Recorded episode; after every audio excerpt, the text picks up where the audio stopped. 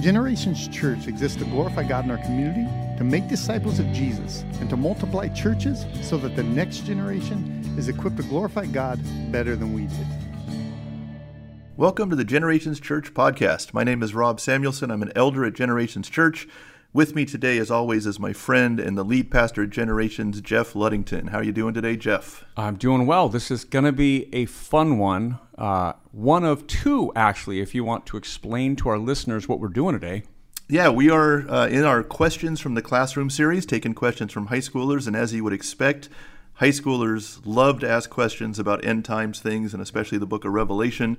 Uh, we've had the book of Revelation in some of our previous episodes. We're going to have another one uh, coming up next time. But one of our uh, our biggest fans, one of our biggest fans, I guess I'd put it that way. There one of our many, many, many big fans. Uh, one of our students, Elijah Daigle. Um, we mentioned him last week, gave a little shout out, but uh, he asked this question: Will we ever understand the Book of Revelation? And if we think we've got it, how do we know we're right?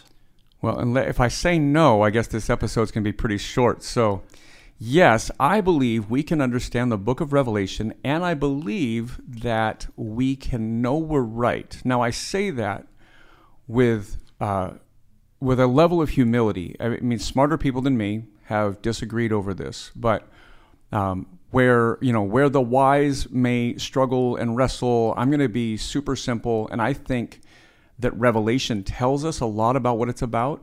And I think that the general principle we used last week when we talked about interpretation of prophecy, I think it applies here as well. So we take the clear things in Scripture and we use them to help us interpret interpret things that are less clear, a little more vague, a little harder to understand. We take the clear things and we let them help us understand everything else. And so uh, I want to give a second kind of a, a second idea today that we can think through and consider this there are Christians all over the world being persecuted, right? There are uh, those who are martyred daily um, and are suffering and, uh, again, under persecution.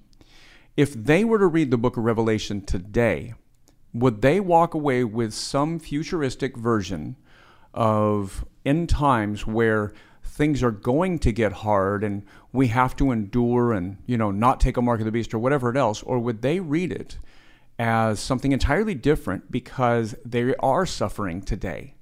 And for me, you can't have two interpretations of this. You have to have one meaning that has many applications, right? If you're enduring persecution, how do I live this out? Or if you're not enduring persecution, how do I live it out? But it has to have one meaning. And there is no way that the modern American common, you know, interpretations of this would be read the same way by someone being persecuted in China or in Sudan or in you know places in uh, in the world in Asia and Africa, places where they're being martyred for their faith. So.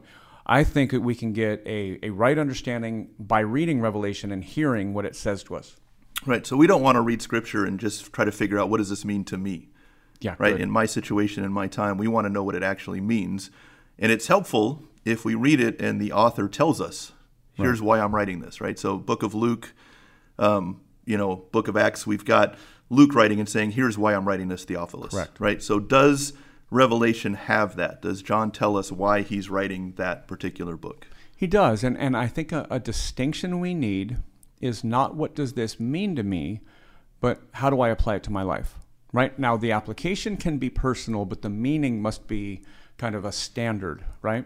So, Revelation itself, like you said, Luke, right? Hey, I write this for this reason. You know, he writes that in Luke, he writes it in Acts, John writes it in his gospel. Uh, but also, the author John, who writes Revelation, says this, and it's the opening five words of the book the revelation of Jesus Christ. Now, it goes on, verse 1 goes on to say, which God gave him, meaning John, to show his servants the things that must soon take place. He made it known by sending his angel to the servant John. So, God makes this known and through this messenger, he makes it known to Jesus, he makes it known through his messenger to John. John captures it. But here's the thesis statement the revelation of Jesus Christ, right? This is a revealing of who Jesus is today, the ascended, resurrected, on the throne Jesus. Not not the Jesus that was promised by prophets, not the Jesus that was, you know, born of a virgin, lived a sinless life, died a death, you know, uh, buried in the grave for our sins, resurrected from the grave, not even not even the Jesus ascending in the opening verses of Acts, but who is Jesus today? And so John says this in, in verse 1. He says, He's going to write things that must soon take place, right? And, and for us, we hear must soon and we think maybe future, but it's it's the things that are always happening. And there's two views of Revelation. One is something that's going to happen, and the other view is something that always happens. And I, I would suggest again, if someone being persecuted today in their you know in their country where Christians are persecuted, when they read this, would they read this as future? Would they read this as something that always happens? And I would suggest that's what it's about. And so the last thing that he says in verse 1 is, He has made it known to us in other words, we should understand it, right? This should not be a mystery. This should be written to us so that we could understand it. And if we have a right foundation for reading it, I believe we can understand it. So a lot of people get hung up on the imagery, right? right. They read it apocalyptic writing, all sorts of beasts and horns and and locusts and all sorts of stuff, and they and they get stuck on that. How how would you read that and understand it? Yeah, and, and so if this relates to the church throughout all seasons of life, right, always, uh, then things like Revelation 1 3, blessed is the one who reads aloud the words of this prophecy, and blessed are those who hear and who keep what is written in it, for the time is near, right? So, blessed are the people who read this and uh, who hear and who keep. And so, one note, who keep the words of this prophecy, right? So, if this is future telling, how can you and I read it and understand it and then act on it, keep it, right? So unless it's something relevant in our day, right, then how do we keep it? And so it's got to be present to us. We've got to understand that. And then we deal with the imagery. Now, again, last episode, we talked about prophecy, right? And this one says, Blessed are the ones who read aloud the words of this prophecy, and blessed are those who hear, and blessed are those who keep what is written to it. Just like we talked about with prophecy last week, there's a real time, present day application of all prophecy. We use the example of Jonah. Jonah was literally swallowed by a whale for three days in the belly of a whale, then spit out in front of Nineveh, where he was to go do the thing that God told him to do. And so it really was a message to him and to all of Israel that they had lost their zeal for sharing the gospel and they didn't care about other people. It was a real message in a real time to real people, right? And then Jesus comes along and gives us some prophetic implication of redemption, right? Just like Jonah was in the belly of the whale three days, so too I will be in the belly of the earth. And so um, it has to happen in real time. So the imagery and all that stuff has to be understandable for the people that it was written to. Now, we live 2,000 years later. Now, instead of thinking it was written to people in the future and trying to figure out future imagery, we have to read it like people from the future and look backwards, right? And so we have to look backwards into the imagery used, right? And that way we'll be able to understand it and keep what is in it. And so the symbolism uh, is often, much of it, uh, tied to the Jewish tabernacle. Like all the scenes in heaven use tabernacle and temple imagery, just like tabernacle and temple imagery used the Garden of Eden, creation, before life was broken and sinful, right? And so the imagery is given to people that would understand it, right? John is steeped in Judaism and understands all that. And so we have to go back through Scripture to understand the imagery in Scripture, right? And then Revelation makes a lot more sense. But that's a lot easier.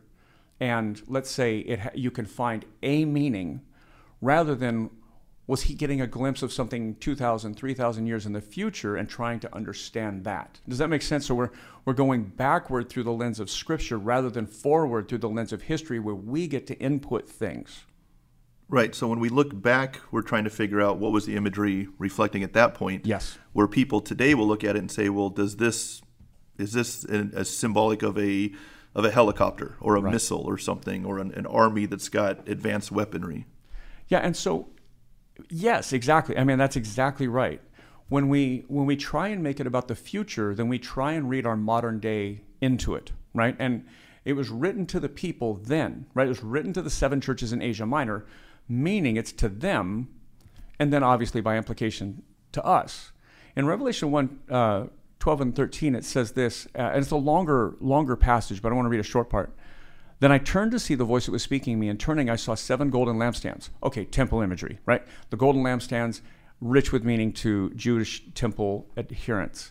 Verse 13 In the midst of the lampstand was one like a son of man, clothed with a long robe and a golden sash around his chest. Okay, high priest imagery, right? So it's written to them, giving them imagery from their day and from their history, if you're Jewish, from your, not only your present day, but your history, right?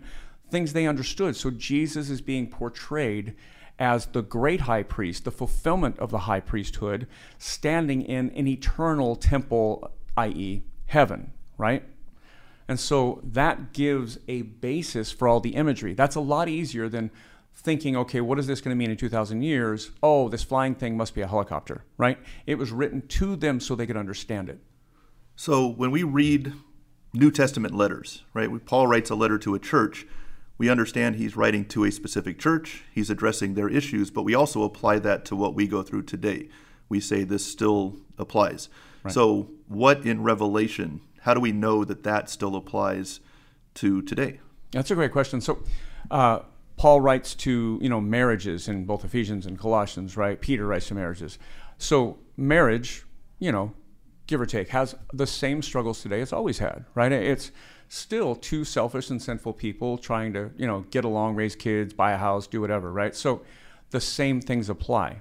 And so in the same way, Revelation 1, again, I, and, and I've read mostly just verses out of the first, you know, the opening 12, 13 verses in Revelation. So again, Revelation 1 4 it says, John, to the seven churches. So, hey, write this down, John, right? So we have the intro.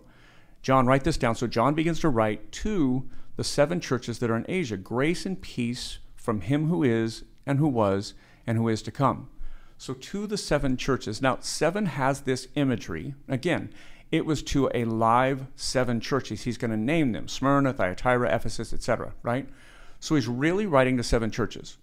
But seven also has this symbolism of completeness, like fulfillment, like the whole thing, right? And so, and we know that throughout Scripture. Everybody kind of knows that. And so, uh, and if you don't, I mean, that's it's something you pick up on as you read.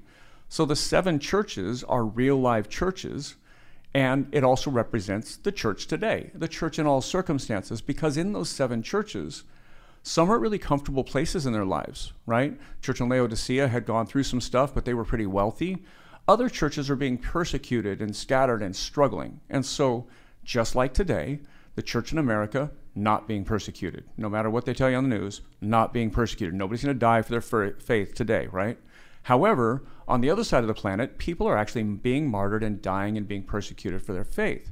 So it's it's applicable to the seven churches he's writing it to because it's really to them, but it has those same meanings to us today. So again, one meaning again, multiple applications. We have to figure out, okay, if I'm like the church in Ephesus or the church in Thyatira, the church in Laodicea, how do I apply that to my life? But it has still the initial meaning. Just like Jonah, original meaning, application later. Yeah, so much good information and, and so many things to cover in the book of Revelation. Now, we've covered some of them, right? In our previous yeah. episodes, we talked about heaven, yep. we used Revelation. Um, and we're gonna we're gonna have to talk about some of this stuff later. Otherwise, this would be a 45 minute episode, and people would be tuning out after 20 minutes. Solve the most confusing book in the Bible, 40 minutes, no exactly. problem. Exactly. Or if you're like me and I listen to them while I'm riding my bike, yeah, I'm gonna end up dying at the end if I have to keep going because the episode won't end. So yeah. next time we're to talk about things like the Great Tribulation and the Rapture and the Millennium and all these things that a lot of the students and some of the adults are to have questions sure. about. But just kind of looking at in general um, you mentioned that Revelation talks a lot about present day, talks right. things about that happened, things that are happening. What what do you see in there that's future? Sure, for sure, yeah, and we will we'll, we'll catch those again. This isn't a this isn't a sitcom where you can tee up a problem and solve it in 20 minutes plus commercials, right? So it just is, right? It, has got a lot to it, and we'll we'll cover some of the things that people ask specific questions, like you mentioned. Um, but future telling, right? Revelation 1 7, again, opening words, it gives us a sense of the whole book. Uh, says, Behold, he is coming with the clouds, and every eye will see him, even those who pierced him. All the tribes of the earth will wail on account of him. Even so, amen. Right? So there is a hope throughout this entire book. And if it is written, as I'm suggesting, to the church, uh, not only the church alive then, but the church throughout time, and it's written with the understanding that there is tribulation, there is struggle, there is um, hardship in, in, in, in life, right? And if that's the case, and we're to understand, but Jesus well, that's enough. But Jesus, Jesus is, right? Jesus is on the throne. If we're to understand who Jesus is today, then we get the message of endurance. And if there's any other, like, kind of adding to the endurance part, and it's endurance with hope, right? Behold, he is coming, right? Every eye will see him, even those who pierced him, and all the tribes of the earth will wail on account of him. Even so, amen, right? He is coming, and then everybody will see him, and then even some wailing. So we get a return of Jesus and judgment. I might add that we don't get anything in between that, but that's for another episode, right? But the message of hope is prominent in a message of endurance, like endure now Jesus is on the throne. Everything is okay. It's going to be okay. It's not okay right now. I get that you're struggling, but Jesus has had the victory, right? And that is a recurring theme all throughout Scripture, right? That God has overcome, that Jesus has overcome. And so hope becomes the other kind of future looking, right? Jesus is going to fix this. Jesus is going to restore things. There will be a day, like we covered with you, like you said, with heaven and all that. There will be a day when none of this exists and it, uh, when none of the pain and struggle exists and everything is made right. Hope. Keep your eyes on Jesus. Hope. And it's it's important to remember that because a lot of people read the book of Revelation looking for something else, and it turns out to be a lot of fear, yeah, a lot of con- worry. You know, mark of the beast, uh, the Antichrist. They they're focusing on those things. Well, yeah. If you're a hammer, everything looks like a nail, right? I mean, like if you're reading it with a lens, you're going to see what you're trying to find. Right. So what would you say then is the is the main focal point? What when he's writing this, what is he trying to get across to the, the people he's writing to? Yeah, I think this is once I say it, you'll never be able to not see it. But without saying it, a lot of people it just it's kind of um, overlooked, uh, and it's the throne, right? There there are 43 uses of the word throne inside 35 verses, right? And so 17 of the 22 chapters focus in on a throne. Um, chapters 9 through 11 and 17 and 18 have no throne. Uh, neither does 15. Some of those are a continuation of one long thought that emanates from the throne, but there are also uh, judgments of things that are being taken taking place here on earth, like the church who has been persecuted, those who have persecuted the church being judged, right? So it proceeds from the throne, but it gives a view of human existence, right? So um, but otherwise, 43 uses of the word throne. 35 different verses use that word. 17 of 22 chapters focus on a throne. A throne, for me, is the main focus. And so, Revelation 7, uh, I'm going to read verses 9 through 11, says this And after this I looked, and behold, a great multitude that no one could number from every nation, from all tribes and peoples and languages, standing before the throne and before the Lamb, clothed in white robes and palm branches in their hands, and crying out with a loud voice, Salvation belongs to our God who sits on the throne and the Lamb. And all the angels were standing around the throne and around the elders and four living creatures, and they fell on their faces before the throne and worshiped God. So, again, in three verses, four uses of the throne. Two of them add that it's before the throne and the Lamb, right? The Lamb being Jesus seated or actually standing on the throne in that in that image, right? But you know, our God who sits on the throne and to the Lamb. So we get this image of God eternal, Jesus, our Savior, enthroned, right? Angels around, the elders, the living creatures, all these different things. And then those who worship fell on their faces before the throne and worship God. So when we get a glimpse at who is Jesus today, well, he's Jesus ascended, glorified, living, reigning on the throne, right? He's already there. Things are accomplished. Kingdom being run by our King, Jesus, who is on the throne.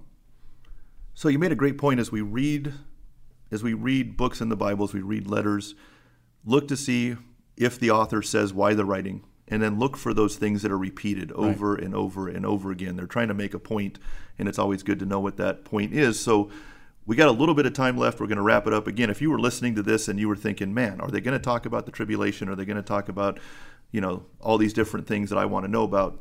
stay tuned for the next episode. You're going to have yep. to wait a week for that. But um, if you could just summarize, just wrap up the main idea of the book of Revelation, what would you what would you say?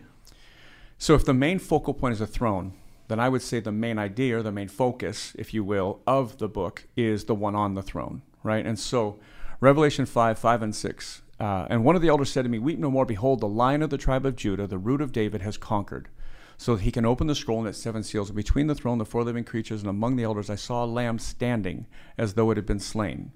And it goes on, it goes on. And, you know, him who was seated on the throne is verse 7. And it, it kind of goes before this. And so here's the main idea, right? That Jesus is the lion of the tribe of Judah, which again is a Jewish reference. The root of David, a Jewish reference. The Lamb of God, a Jewish reference, right? Our slain Savior, Jewish and also New Testament, right? He is seated on the throne. He is worthy. He is worshiped. He's the one who hears our prayers. It talks about in that same passage in verse 8 that uh, the golden bowls full of incense, which are the prayers of the saints, are rising up to Jesus. In other words, today. We're not praying in heaven. We're praying right now on earth, and it's rising up to the one on the throne. So he hears our prayers, he receives our worship. He is the king of the kingdom, and that in- kingdom includes all tongues, tribes, nations, languages, etc. Right? This book is about Jesus and how we endure trial and hardship because he reigns, he is alive, and he is king today. Great way to wrap that up. And so I would encourage you as you read Revelation, and maybe read it between now yeah. and next week when we do our next episode, um, read it from that point of view. Read it from what you learned today. We are going to release the next episode on the following Tuesday, so every Tuesday we release a new one. Uh, we appreciate you being here. We appreciate you listening and joining us. Uh, we appreciate your questions. We got one this past week that we're going to do in a future episode.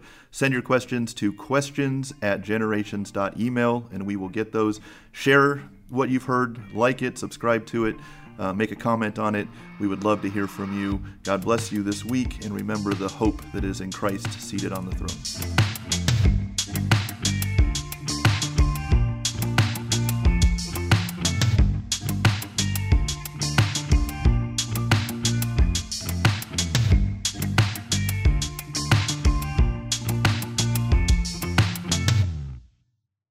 Information, visit our website at genfamily.church. G E N family.church. You can also follow our social media accounts at Gen Family Church.